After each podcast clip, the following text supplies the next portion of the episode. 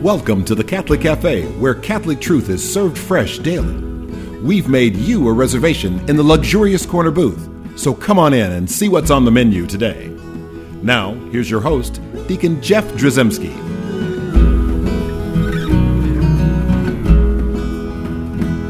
Greetings and welcome to the Catholic Cafe. I'm Deacon Jeff, sitting in the luxurious corner booth of the Catholic Cafe, watching Tom Dorian move his mouth to Lip my sync. every word, lip Lip syncing sync. me. Because down, didn't I? say that every time for do. 10 years. You do it so well. We've been saying the same thing. I'm so excited to be here for so many years. Excited that you're here. Excited to be here with Right, you. and this year is special because we added Sam And Rodriguez. Ziggy. Yay! Yeah. The Zigmeister is here with us as you know. It's always nice to be able to pass the show on if I were to quit or get hit by a bus. You know what's going to be really cool is the day he comes out of his shell. Yeah, that no, You we know? don't. We do not want to be present. You don't think that's going to be cool? No, because if what he's doing now is not out of his shell, We're in it could be trouble. we're in trouble. we're in big trouble. Uh, and actually, we're going to give him an opportunity to be out of his shell today Awesome. because it's the Ziggy Rodriguez show. Ziggy Rodriguez. so it's the Ziggy hour, uh, and so all right, Ziggy, you're up, ready go. Okay, well, so today is uh, this weekend. We have September eighth, which is the uh, birth of our Blessed Mother, but it's not acknowledged on the calendar, church calendar. Uh, instead, though, we have a lovely Sunday Gospel reading that I've been praying about and reflecting on uh, throughout the day, and uh, had some interesting. Uh, uh, thoughts that I wanted to share with you guys. So let's let's read the gospel. It's from the Gospel of Luke. It's the 14th chapter, starting at verse 25, and it goes something like this: Great crowds were traveling with Jesus, and he turned and addressed them. If anyone comes to me without hating his father and mother, wife and children, brothers and sisters, and even his own life, he cannot be my disciple. Whoever does not carry his own cross and come after me cannot be my disciple. Which of you wishing to construct a tower does not first sit down and calculate the cost to see if there is enough for its completion? Otherwise, after laying the foundation and finding himself unable to finish the work, the onlookers should laugh at him and say, This one began to build but did not have the resources to finish. Or what kind what king marching into battle would not first sit down and decide whether with 10,000 troops he can successfully oppose another king advancing upon him with 20,000 troops? But if not, while he is still far away, he will send a delegation to ask for peace terms. In the same way, any one of you who does not renounce all his possessions cannot be my disciple. So I- don't understand. Jesus is like Mr. Negative here, right? There's like this laundry list of things. Now I know he doesn't want us to hate, but he says hate, um, and and it's like cannot be my disciple. It just seems that way, right? That I think as we get further into um, the year or the liturgical year, we start to hear more talk and stories really about judgment, about end times, about what is this whole life thing all about. So, what were you thinking when you started to hear these words? Did you got to get rid of a lot of stuff? Right, right. Well, and, and, and you know, the language of hate, really, the a better translation, my understanding, is love less. Right, in terms of love, uh, your your your family members, even your closest family members, your parents, your brothers, your sisters, your spouse, less than God. And Now you know, the way I always read that though, Sam, and I'm not saying that's that, that's a valid way to Sure. to interpret it, and I think that would be a nicer way to say it. But a couple things. One is I think Jesus always wanted to like say things in ways in which we're gonna maybe a little shock value. Oh, yeah. you guys need to Exactly wake up right. and hear this. But also, if it came down to it, and you had to decide between God and your mother, right. Oh, Sammy, I carried you under my heart for nine months, and you're going to do this to me, you know? And you're going to like, Mama, I got to choose God. If they're putting that choice before you, which hopefully your parents are not doing that. Do you love God more than me? I know, I know they, they, hopefully they aren't saying that, but in that instance, you choose one or the other. You can't have both in that regard. Well, and if God is love, how can we love anybody apart from God? That's right. Right. And so I think that that is part of the reality that we have to uh, be grounded in with that. And he combines this also with renouncing all possessions. Right. And so, and he's couching all this in terms of counting the cost, you know, that you're not going to undertake the building of a building or, or launching a, a, a military campaign if you haven't counted the cost ahead of time and know what you're at risk. And what God, what Jesus is telling us is you have to risk everything. Mm-hmm. You have to place everything. You, below God, I can't own have a life. little including something. even your own life. Yes, Which he did. I can't have a little something tucked away somewhere just for a rainy day, just to make sure. Right. Well, all the devil has to do is put a little bit of glitter on any one thing, Mm-hmm. and and get you to place that ahead of God, and, And he he's got he wins. Or sprinkles. sprinkles. little sprinkles on your That's his cupcake. kryptonite sprinkles. I need I need strength, Lord.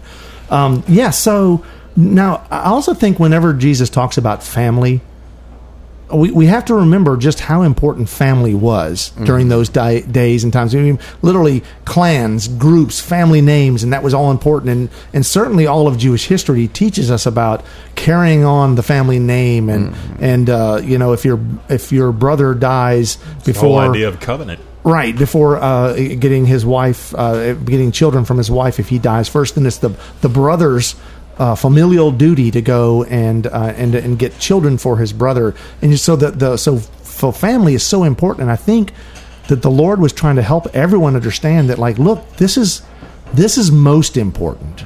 So you need to love them less than you love me. And I love the idea that you realize or say that y- you can't love them unless you love me. Right. Right? Because we, and we just heard that gospel, you know, loving uh, God with all your heart, soul, mind, and strength.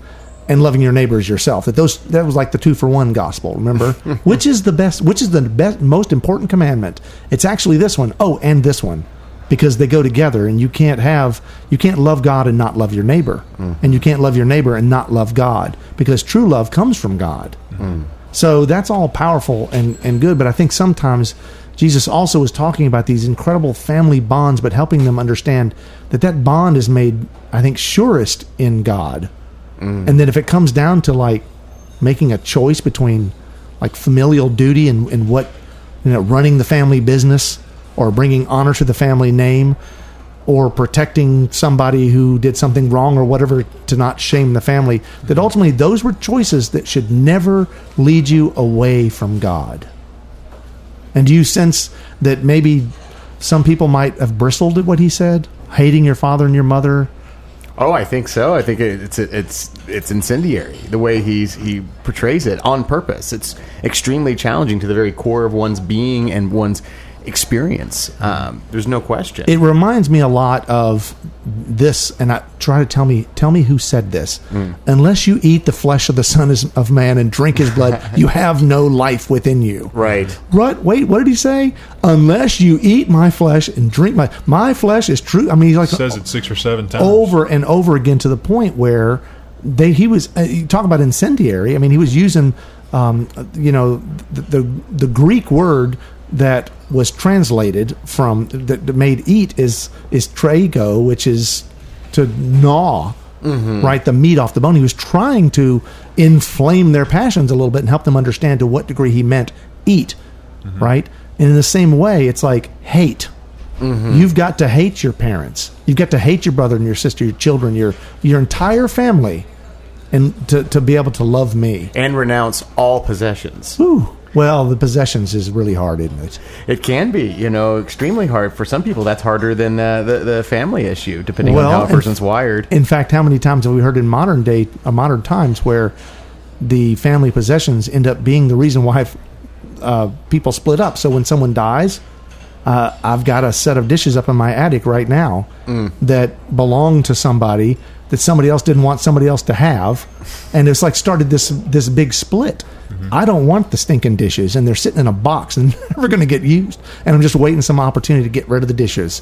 But we didn't get them and try to separate whatever. But the reality is, hey, then you take them because you don't want them, right? But it's like dishes Right. and and those are possessions that will end up separating and destroying families. So money and things like that. So imagine having to decide between eternal salvation and creature comforts. Well, so I'm reminded uh, when I re- read this gospel passage, the thing that, that came to mind was a uh, a talk given by a rabbi actually on television, and this rabbi was recounting a story of a man who approached him and said that, uh, "Rabbi, I, I want to be a good Jew, um, but I don't believe in God, and so I need you to tell me uh, what I can do about that." to where I can still be a good Jew if I don't believe in God. And what the rabbi said to him was, first you need to get rid of all the false gods in your life, and then you'll be in a position to seek the true God. There you go. And I thought that was very powerful, and it was a message that Christians, you know, need to hear as well. Yeah. Uh, the the fact that any given day we are wrestling with false gods that are trying to creep into our life, or that the devil is trying to introduce into our life, or the world and the deceptions of the world, or our flesh is trying to enter and you know invite into our life, and I think that that is at the very core of, of dying to self, as a recognition that we are subjects to uh, the sin of idolatry at any, any given time. We have this high flown notion of idolatry being something that only bad pagan people do, you know, as a part Well, of yeah, and I, I've been over to Tom's house. He does not have any golden statues that he bows down and worships to, right? But he has a nice big screen TV. I don't know if you've seen it, but it's really nice. I'm kidding, but the, but you know that that's hard, right. right? And how many people do we know, including ourselves, who say, well, you know, I could give all that up. I, I, I don't, you know, I don't really care about having that the uh, cable max 400 plus whatever package, along with that 60 inch whatever TV or 70. I don't know what's cool now. What is big, big, you know? I don't. I don't know. Yeah, they're all big there. But but the point is, you know, we we we fool ourselves into thinking that we don't need that, or we could get rid of it at any time, and yet we don't. Right. It's hard. I, I, I'm admitting myself that it's not always easy, and so when people say renounce your possessions, what does that look like? So we want to talk about that when we come back. What does it actually look like to renounce your possessions? And so Sam's going to have an answer for all of us, and it's going to settle se- settle that that that issue. Uh, but we're going to take a break first, and before we do take that break, I want to remind folks at home we got a great website, thecatholiccafe.com. Also, I'd love to hear from you. Send me an email, deaconjeff at thecatholiccafe.com. And also like us on Facebook and follow us on Instagram and Twitter and share our posts and like them and comment on them. It makes a difference. And if you have an extra big screen TV, send it to Tom. He'll Please take do. it off your hands to allow to help you renounce your possessions. and with that, we'll be right back.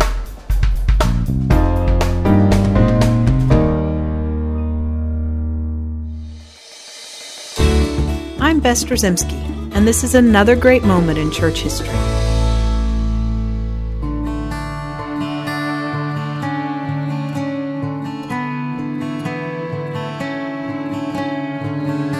Born in England in the late 7th century, a man named Winfrith felt called to the monastic life and joined the Benedictines at an early age. It was not long before he flourished in the faith and became recognized as a powerful conduit for the Holy Spirit to all those he encountered. Tradition tells us that the Pope himself changed Winfrith's name to Boniface, a name that means good fortune. St. Boniface was very well thought of in the Catholic Church in England and would have most definitely excelled there, but he felt a burning desire to carry the gospel message to those who were not yet Christians. He focused his attention on continental Europe, where a colorful array of pagan religions was beginning to take root. With an evangelistic zeal, he crossed the seas and found himself settled in Germany, where he went to work straight away sharing the good news of Jesus Christ. One story is told of how St. Boniface had become so distressed by the pagan worship of trees in Germany that he decided to go to the public square and cut down a giant oak tree dedicated to the god Thor. The townspeople looked on in horror, fully expecting Thor to avenge the horrid deed and punish St. Boniface. But nothing happened. They became convinced that the God of St. Boniface, the God of Abraham, Isaac, and Jacob, was the one true God. Many were converted to Christianity because of this one simple act on the part of St. Boniface. As St. Boniface entered his 80s, he resigned all his positions of leadership and once again went back to his roots of the simple missionary life. Though he was advanced in years, he was still a compelling force for the church. He converted many to Catholicism, but at the same time made his enemies all the more jealous of his successes for God. In 754, St. Boniface and 53 of his followers were murdered by a band of pagans determined to stop the continuing spread of Catholicism. Without any resistance whatsoever, they quietly laid down their lives for Christ and his church. St. Boniface was lovingly referred to as the Apostle of the Germans. Recalling the years that St. Boniface worked in Germany, a well known German church historian stated To us, this was a period of light, when the light of the gospel and of Christian civilization came to us. The feast day of St. Boniface is celebrated by the Universal Church on June 4th. I'm Bess Drzymski, and this is another great moment in church history.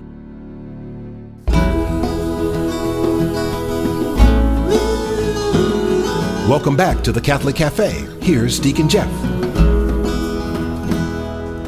And we're back in the luxurious corner booth of the Catholic Cafe. I'm sitting here with Tom Dorian mm-hmm. and Sam Ziggy Rodriguez. And Sam is getting ready to tell us how easy it is to renounce our possessions. He's got a like a what is it like a four step program? Yeah, yeah. I- First, chuck everything out the window. Second, call Deacon Jeff and tell him to come by and pick everything up for free. And then three and four don't really matter. so, all kidding aside, it is not easy to peel away stuff that we've become attached to, and we don't even realize how much we've become attached. I I, I remember uh, an example I use is not about possessions, uh, but really about growing into stuff. I remember I um, I had a burst appendix and I was in the hospital for ten days, and they had to put in one of those drains. I don't want to get people grossed out, but I had a little drain in there because I was they needed to get that fluid out, right? So after about um, you know, the after I had that in for about nine days, Ooh, I know where you're my going. body said, "This is mine." oh yeah. I mean, my it had grown literally into my body, and so the, the technician person comes in and says, "You're going to feel a little discomfort." Now, folks, when you hear those words, grab onto everything. buckle up. Yeah, and uh, and and it's going to be because it, it- You know, do you remember the movie Alien and the little th- the thing comes Oh, out? yeah. it's felt like that. Like Yeah. there was something alive inside me, and I know that the drain was probably you know nine or ten inches long or whatever the little the little thing, but uh, it felt like it was like you know they were like it was like uh, six feet that they were pulling out, and every one of it's like my body said, "No, I want that." right. And and I, I I use that example because it was horrific, and maybe I'm a big baby. It's You're possible, Not, I had that with knee surgery. I know what you're what you felt. right? And so it's like your body just grows in into one with it. It just accepts it and takes it in.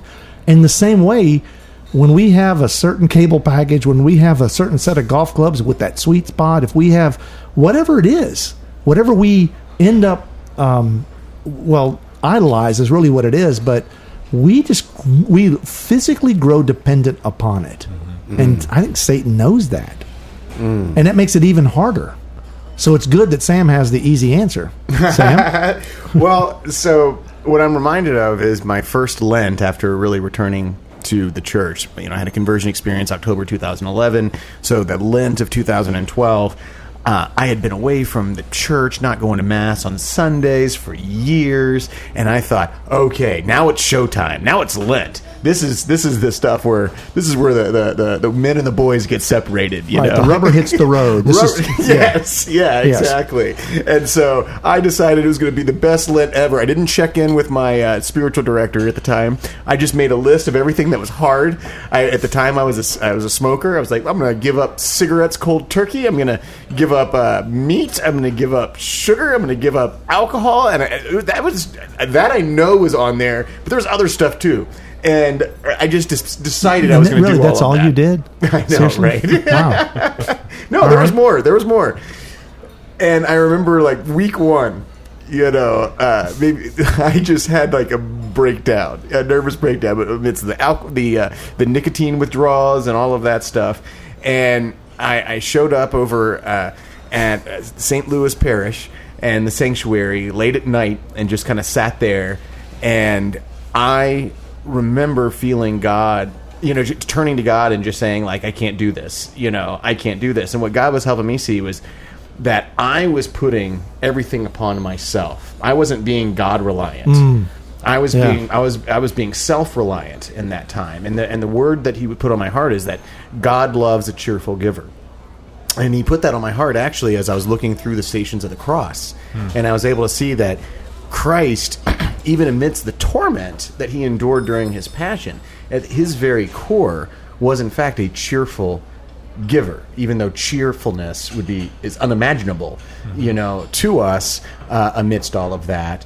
Uh, that is who he is, and he can't be against his own character. And so, what God helped me see was that it's it, I need to be grounded in where I really am, and rely upon God to to try to do better.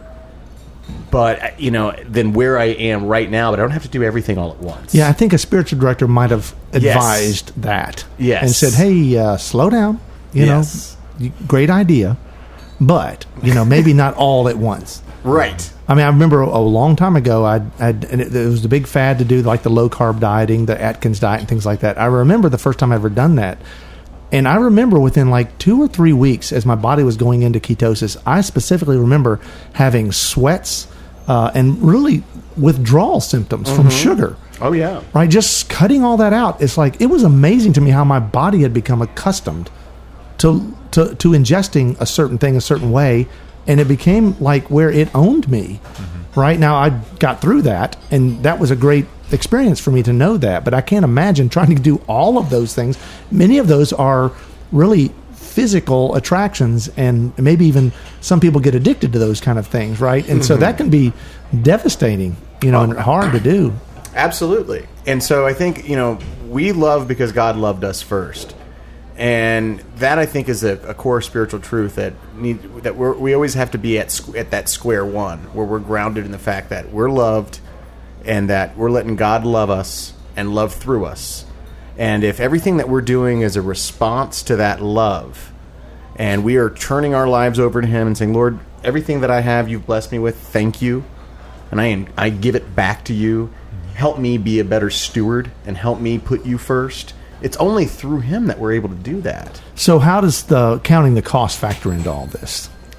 Well, sometimes you might be, uh, God might make it clear that there is something that that you think you can't live without, and it could be a possession, it could be a relationship, uh, but He could make it very clear to you that this is not you can't keep this relationship anymore, or you have to risk this relationship because it's off track right now, uh, or this possession has become an idol to you.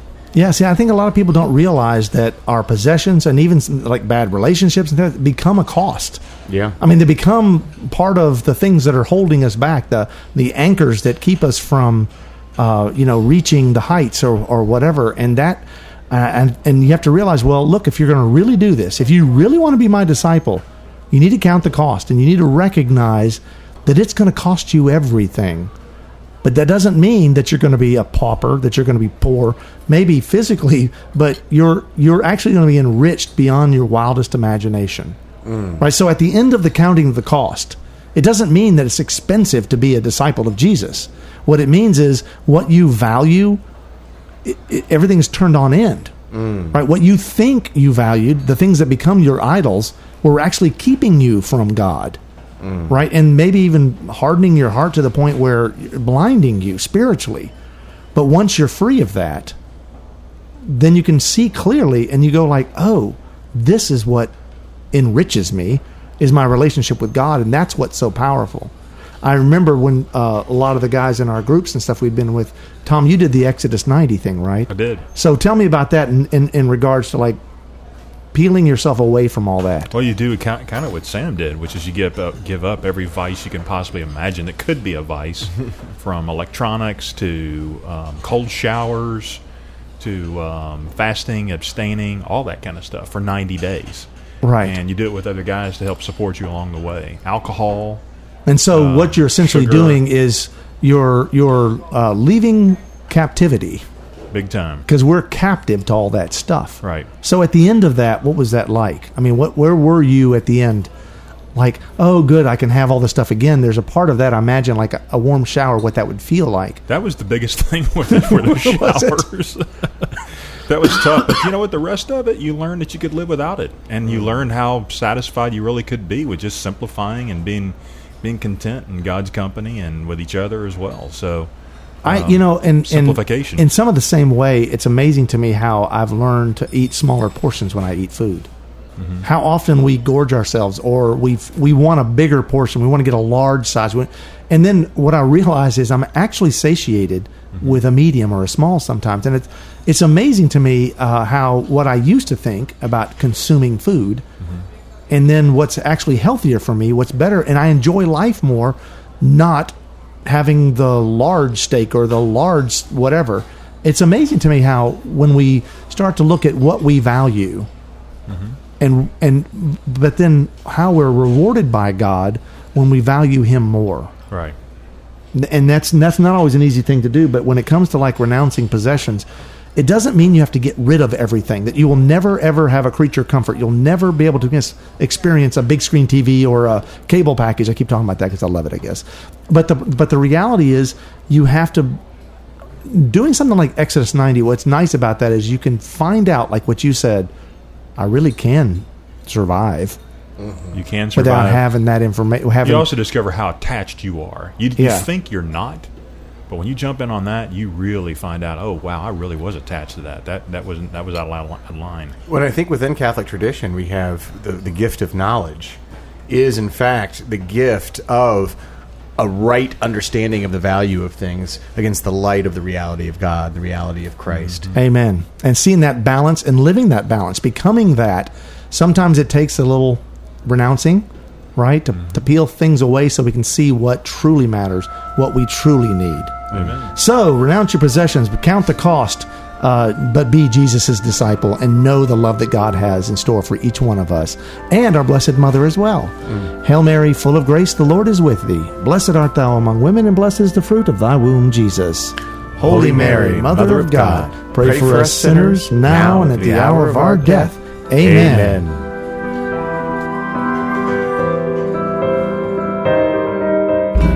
Thanks for listening to the Catholic Cafe.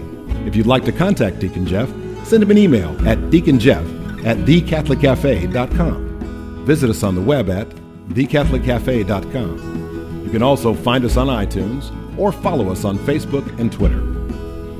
The Catholic Cafe is brought to you by the Order of Malta Federal Association. Join us again at the Catholic Cafe, serving up salvation one cup of coffee at a time.